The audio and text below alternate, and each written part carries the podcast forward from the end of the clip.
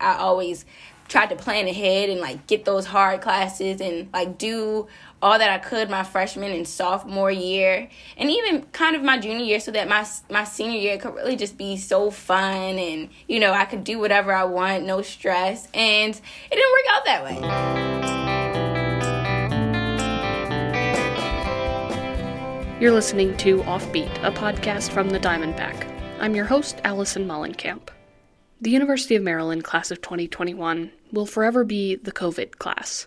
They spent their final semesters of college learning in an unprecedented environment, navigating virtual learning in a year none of them could have predicted. But now that their caps and gowns have been hung up in the closet, their names read at commencement earlier this month, what memories, pandemic or otherwise, will these seniors carry with them? From flag football to squirrels, this year's graduating class will remember College Park for more than the pandemic. They will tell the stories of a campus that, for a brief time, was their home. Plus, in this month's question segment, what will Diamondback seniors remember about their time on staff?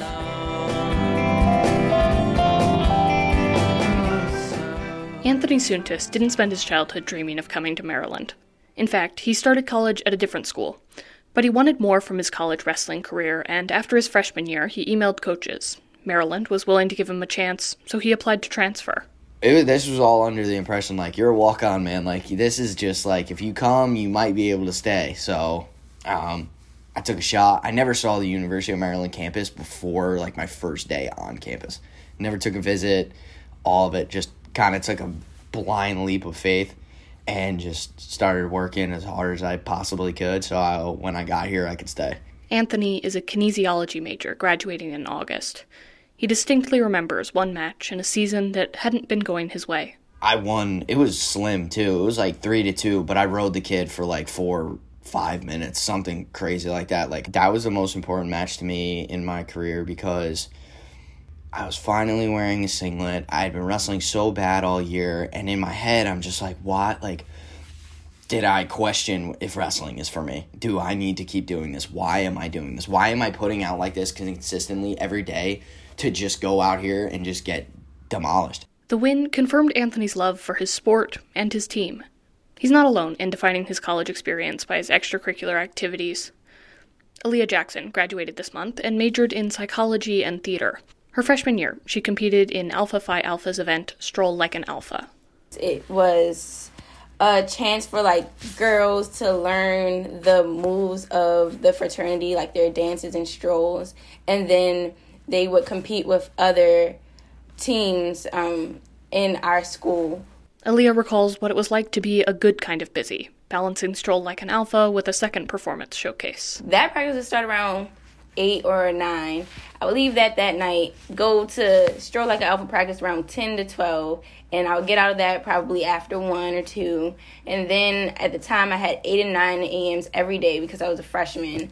So I would literally, if I didn't finish my homework beforehand, go back home around two, do homework maybe till three or four, wake up in three hours and start my day over again.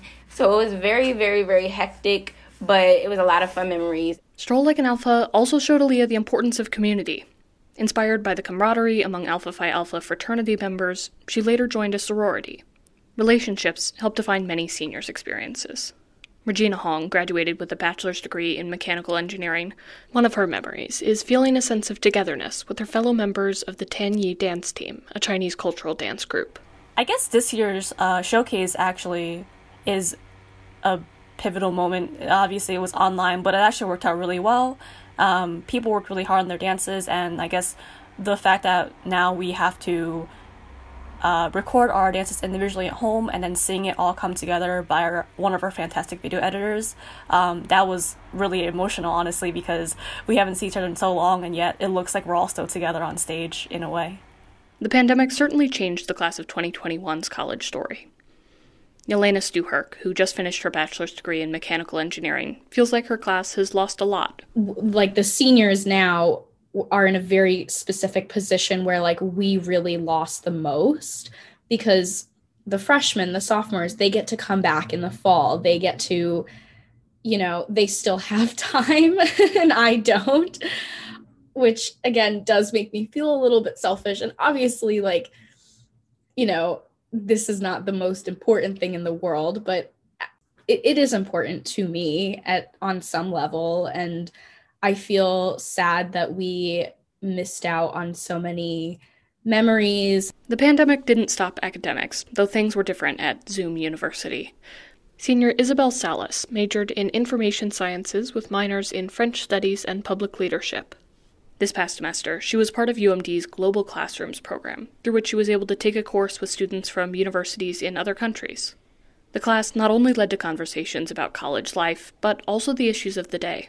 You know how, um, like, very sadly and wrongly in the United States, in like Georgia, there was that whole um, like Asian hate crime uh, mm-hmm. with the women. So you know, one of our teammates had brought it up because um, she's Asian American, and so um, there was two of us that were from UMD, and so she like brought up that conversation, and you know, all of us like even though we are from you know different countries, like had the same sentiments about it. You know that it's really messed up. Like we can't really wrap our head around you know why people sometimes act and feel so threatened by you know others differences because most times you know you're still pretty similar and you know, what you think. Like all of us were able to relate in class all the time. In between the heavier moments, Isabel found time for fun outside the classroom.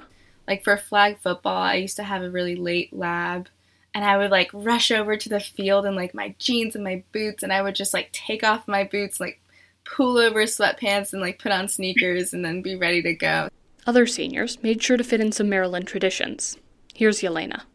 A big one that's like super cliche was swimming in the fountain freshman year on McKeldin.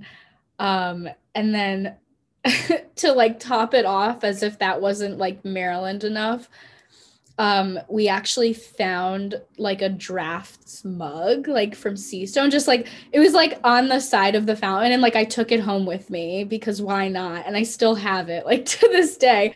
Regina will remember the creatures of College Park. I don't know if this is specific to UMD campus culture, but the squirrels on UMD campus, I would see them running around with like large amounts of food. It wouldn't be just like nuts or anything. It would be like half a donut or half a banana or something. And I thought I just thought that was wild. The memories of college, both funny and bittersweet, have come to a close for most seniors. Wrestler Anthony has a few more weeks before his summer graduation, but he's already reflecting on the end. It was hard. It was hard, athletically, scholastically, definitely. You know, but when you when you finally get to you know take that step back you know taking that in my name tag off of my locker i was like i will make every choice the same exact way so i could live that again. With graduation now over the diamondback seniors are nothing short of nostalgic.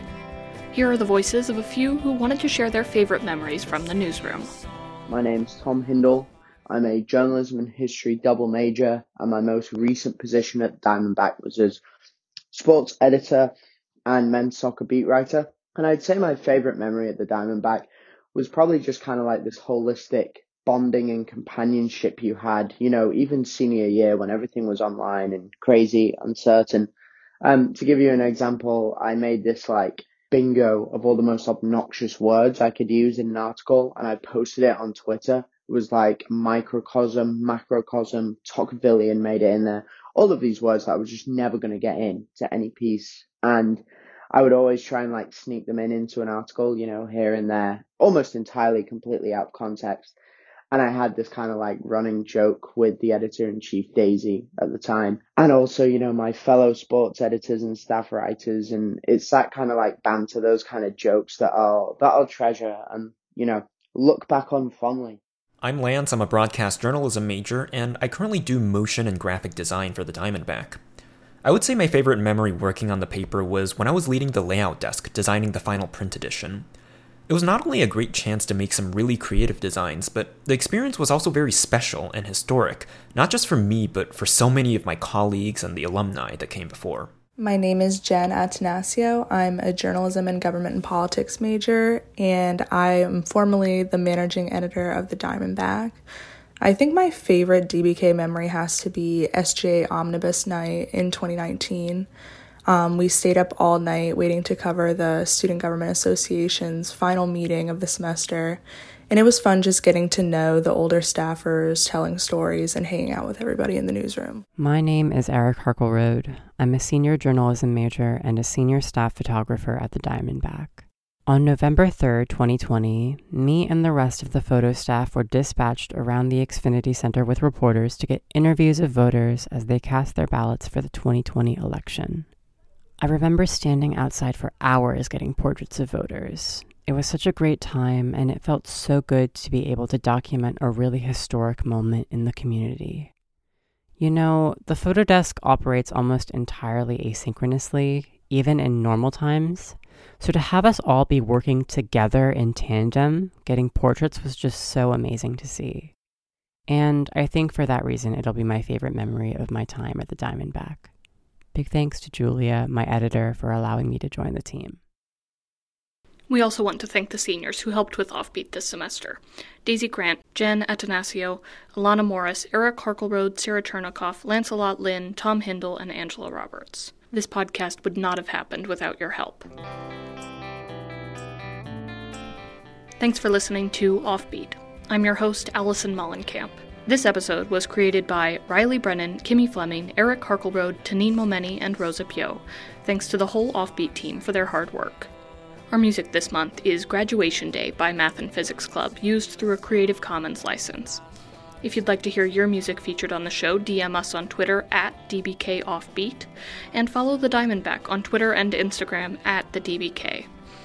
You can find a transcript of this episode at dbknews.com. If you like the show, make sure to tell your friends and leave us a rating and review. Thanks for listening. We'll be back in September with a brand new episode to start the school year.